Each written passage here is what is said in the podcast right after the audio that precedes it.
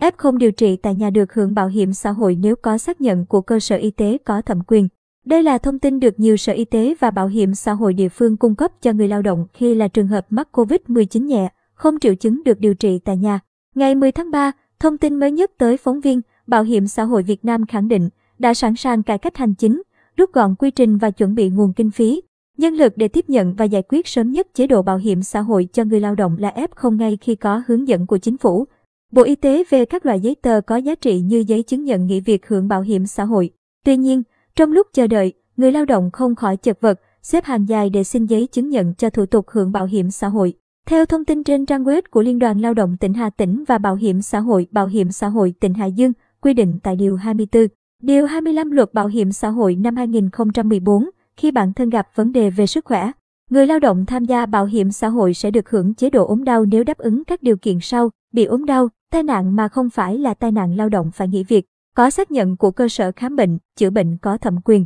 Theo đó, nếu bị lây nhiễm COVID-19, người lao động đang đóng bảo hiểm xã hội là F0 điều trị tại nhà có thể được hưởng chế độ ốm đau nếu có xác nhận của cơ sở y tế có thẩm quyền. Song thực tế, Bảo hiểm xã hội Việt Nam đã nhận được phản ánh về việc các cơ quan y tế cơ sở cấp giấy tờ cho người lao động không đúng theo quy định tại thông tư 56 gạch chéo 2017 gạch chéo TT gạch ngang BIT. Quy định chi tiết thi hành luật bảo hiểm xã hội và luật an toàn vệ sinh lao động thuộc lĩnh vực y tế của Bộ Y tế. Do đó, người lao động không thể sử dụng giấy xác nhận này để tiến hành các thủ tục hưởng bảo hiểm xã hội. Bộ Y tế cũng cho biết, F0 điều trị tại nhà không thể đến cơ sở khám, chữa bệnh để được cấp giấy chứng nhận nghỉ việc hưởng bảo hiểm xã hội theo quy định. Họ chỉ có các loại giấy tờ sau. 1. Quyết định cách ly tại nhà do chính quyền địa phương cấp. 2. Giấy xác nhận hoàn thành thời gian cách ly do chính quyền địa phương cấp. 3. Giấy xét nghiệm, test nhanh hoặc PCR có kết quả dương tính với SARS-CoV-2 do các cơ sở y tế cấp. 4.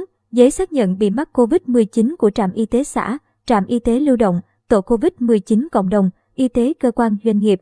5. Giấy chứng nhận nghỉ việc hưởng bảo hiểm xã hội do trạm y tế xã. Trạm y tế lưu động cấp nhưng cấp lùi lại thời gian trước đó người lao động đã nghỉ việc để điều trị COVID-19 tại nhà. 6. Quyết định phê duyệt danh sách hoàn thành cách ly y tế tập trung. 7. Phiếu xác nhận đã điều trị COVID-19 của các bệnh viện giả chiến.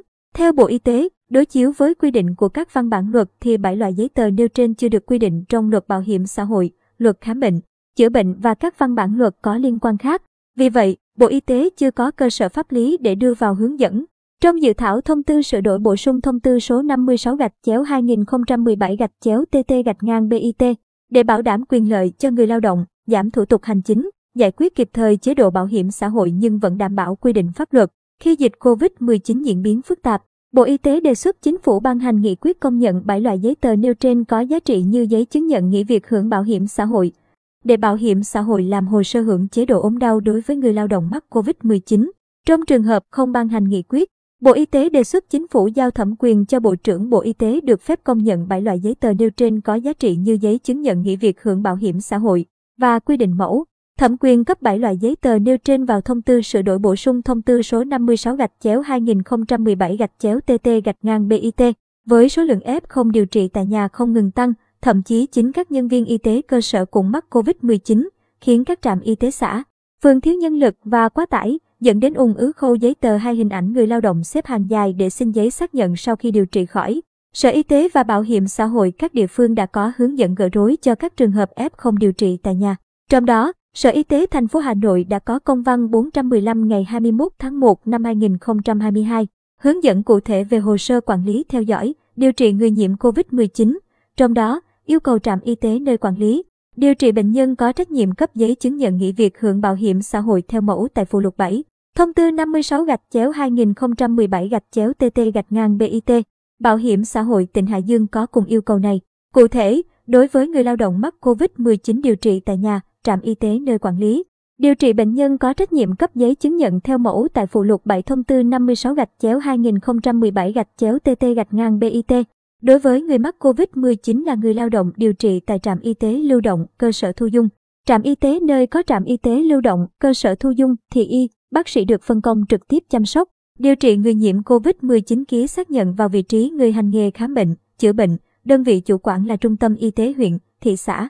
Thành phố chịu trách nhiệm ký đóng dấu vào giấy chứng nhận hoặc ủy quyền bằng văn bản cho trạm y tế xã, phường, thị trấn ký đóng dấu. Trạm y tế xã, phường, thị trấn tạo giấy chứng nghỉ việc hưởng bảo hiểm xã hội trên cổng tiếp nhận dữ liệu hệ thống thông tin giám định bích tại địa chỉ https 2 gạch chéo gạch chéo gdbhit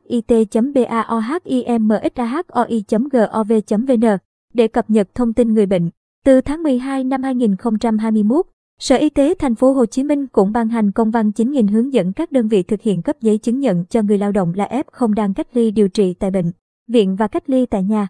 Đối với F0 cách ly tại nhà, trung tâm y tế, trạm y tế sẽ cấp giấy chứng nhận cho người lao động sau khi hoàn thành cách ly kèm với giấy xác nhận hoàn thành cách ly do ban chỉ đạo phòng chống dịch phường, xã, thị trấn cấp để hưởng bảo hiểm xã hội.